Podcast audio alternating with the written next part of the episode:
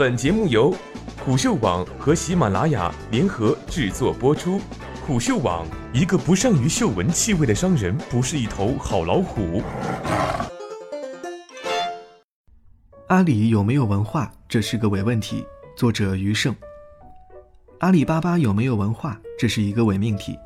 小到家庭、社区都可以说有自己的文化，如果没有文化，基本没有办法组织协调一群人行动。所以许多对有没有文化的探讨，其实真正关心的是这种文化好不好，我们是不是看得上这种文化。然而一旦涉及好不好、看不看得上，讨论的就不再是事实问题，而是价值问题。要做价值判断，当然众说纷纭。我一直希望谈一谈企业文化的话题，也在拉拉杂杂的写，和朋友讨论，总没有成型。前两天骆一航的《阿里巴巴的孤独进行时》视角挺有意思，干脆趁这个机会把已经写了的发出来。阿里从不否认自己有文化，而且文化很强势，自然而然的，大家对阿里文化的评价也有很大的分歧。身处技术行业，我有朋友对这种文化恨之入骨，也有相当适应这种文化的。经常也会有人问我，对这种开发文化怎么看，到底是好是坏。我想我没有办法简单的给阿里的文化贴个好或者不好的标签，因为它是一个复杂的综合体，既然是综合体，就有多个侧面，一个标签绝对难以概括。更值得做的恐怕不是决绝地给出好或者不好的结论，而是了解不同的侧面，知道不同的感受和评价到底是从哪里来的。下面我简单讲讲几个朋友的故事，希望大家可以耐心地看完，即便只见树木不见森林，甚至只见树叶不见森林，看清楚几片树叶也不是坏事。某友在腾讯工作多年，为追求新鲜感，打算换一家公司，看来看去最后选择了阿里。好不容易把合同敲定，工作交接完，入职之后短短几周就提出离职，然后迅速回归老东家。想想这哥们儿也工作10来年了，不是血气方刚的年龄，为何还会做这种事情呢？后来我与他详细的聊了聊，他说阿里的工作让他最受不了的有3点，而且这3点恰恰与之前的工作形成鲜明的对比。第一，打鸡血动作太明显，开动员会太多，喊口号太响，而且人人都要参与，许多人明明知道是形式，也只能无奈被绑架。而在腾讯，大家更期望事情顺其自然的发生，水到渠成的结束，即便项目时间紧张，也不会搞誓师大会。第二，开会太多，一天到晚开会，各种事情都要开会协调。真正的开发往往要等下班之后，有效工作时间太短。而在腾讯，本来没有那么多会议要开，许多事情都靠对应的制度和流程。虽然加班也不少，但正经上班时间基本还是能够专心开发的。第三，产品经理水平太差，程序员基本没有什么自由发挥的空间，随便一点改动又要修改整套原型再确认。而在腾讯，产品经理会给程序员空间和话语权，如果程序员肯动脑，可以获得产品上的成就感。我既没有在腾讯也没有在阿里工作过，所以不知道以上是否完全属实，但至少跟这位朋友聊的时候，他的反应很强烈，感受很深切，也给我留下了深刻的印象。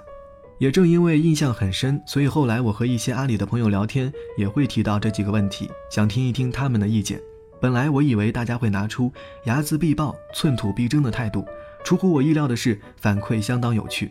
关于打鸡血，人生不能碌碌无为，应当有激情，应当去拼搏。有个朋友说，想想没有去阿里之前过得浑浑噩噩的，去了阿里巴巴被工作反复虐得死去活来，一开始很抵触，后来才发现人生还真需要那么一点拼搏精神，这么玩命反而有爽的感觉，一般按部就班的生活反而接受不了了。关于开会太多，确实在阿里大量的工作都需要沟通，比如你对上司的绩效考评不满意，你马上可以去发帖投诉，然后必然会有一圈人介入，直到得出一个明确的结论。阿里的规定就是这样，如果这个员工对上司不爽，有其他的团队愿意接收，他可以很容易的换团队，所以上下级评级沟通是相当重要的。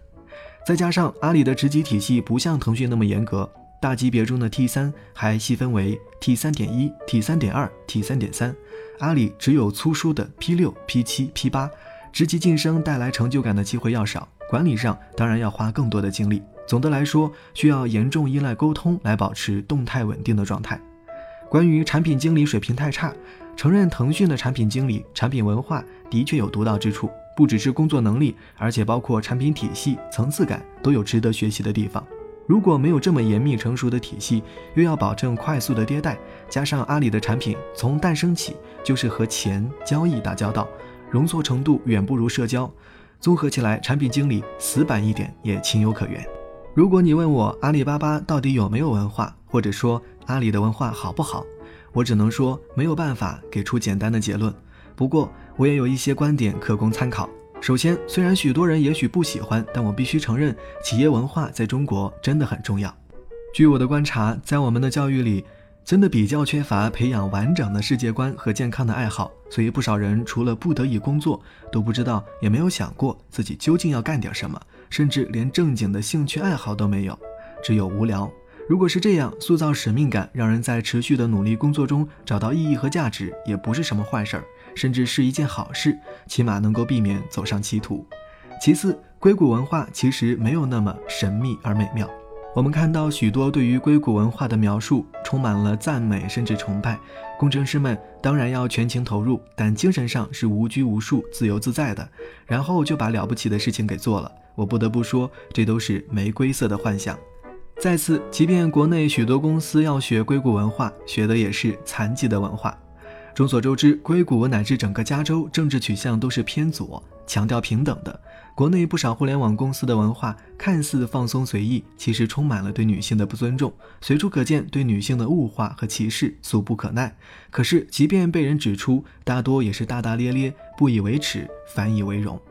最后，我很同意骆一航的观点，阿里巴巴的文化融合了红色文化和武侠文化，反而是一种相当有效的本土化文化。无论怎么看待红色文化，都无法否定它是在艰苦奋斗的环境下诞生成长的，其组织和动员能力也是公认的。还有一个突出特点是重复通过精心构建的叙事来构建共同的记忆和凝聚力，塑造崇高感和使命感。同时，武侠文化的巧妙混入既接续了普罗大众对传统文化的认知，又在一定程度上提高了高科技创业所需要的平等自由的感觉。所以单从结果来看，山沟沟里的马列主义恐怕会再次赢得对言必称希腊的胜利。